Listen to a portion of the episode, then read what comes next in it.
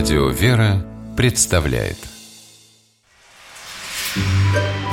Ларец слов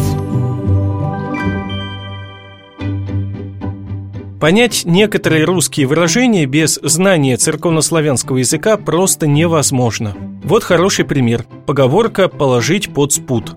Значение это нам понятно, спрятать, скрыть от глаз. Это выражение может иметь и негативный оттенок, забыть, оставить что-то без применения. Но что же такое спут? Об этом и поговорим.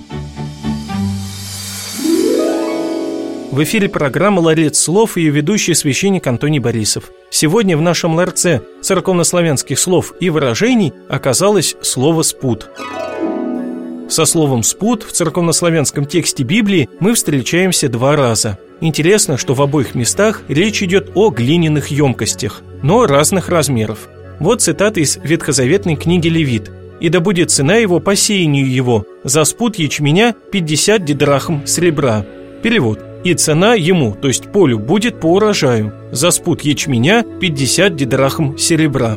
В данном случае под спудом подразумевается кор или хомер, огромный глиняный горшок, который вмещал в себя более 200 литров масла или иной жидкости.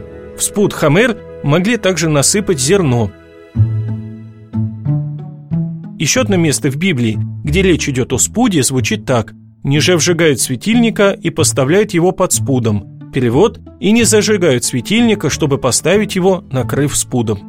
Здесь речь идет не о коре хамере, а о значительно меньшем по размеру горшке – модии. Объем модия составлял всего лишь 8 литров. В него наливали обычно масло. Модием могли также тушить светильники, накрыв их горшком сверху.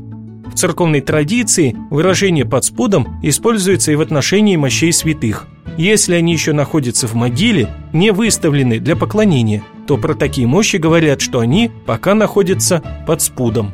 Итак, запомним, что церковнославянское слово «спут» в переводе на русский язык обычно означает два вида глиняных сосудов – хомер или модий.